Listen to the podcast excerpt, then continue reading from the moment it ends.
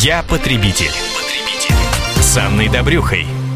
С осени этого года в нашей стране вступили в силу новые правила оказания жилищно-коммунальных услуг. Что полезно знать об этом документе всем нам? Какие важные новшества появились теперь для всех жильцов? Это мы обсудим а, с известным экспертом по защите прав потребителей и жилищно-коммунальному законодательству, адвокатом Дмитрием Лесником. Дмитрий, здравствуйте. Здравствуйте. И очередная типичная история из практики, разобрать которую нас попросила Инга на сайте комсомольской правды kp.ru.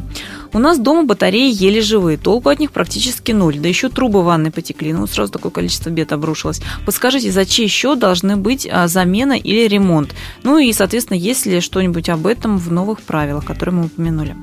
Э, новые правила, конечно, регулируют чуть другой вопрос, э, вопрос представления коммунальных услуг.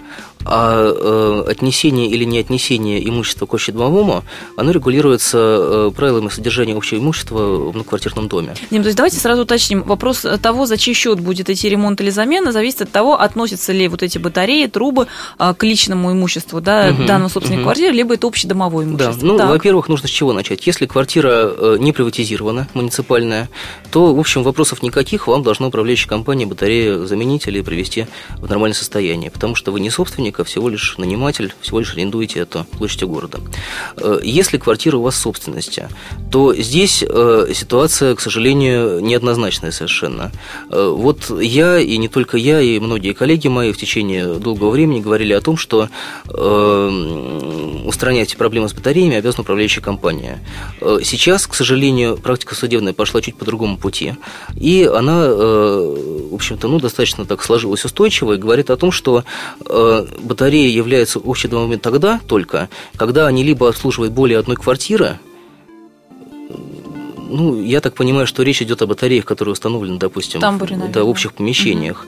Угу. Либо эти батареи невозможно демонтировать, когда они представляют собой прям вот часть стояка.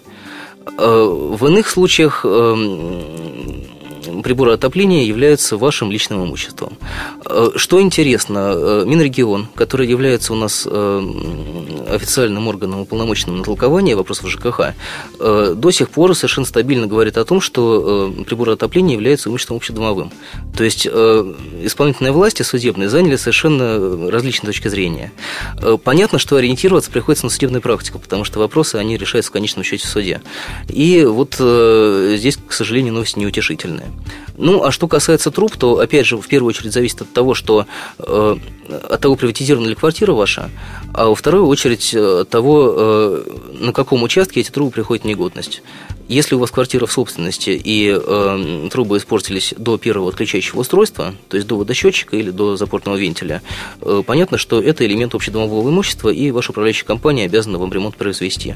А если протечка происходит уже после запирающего устройства, и квартира, опять же, в собственности, ну что ж, придется вам такие расходы понести самостоятельно.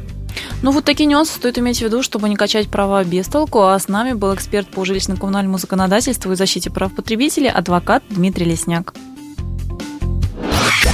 Я потребитель. потребитель.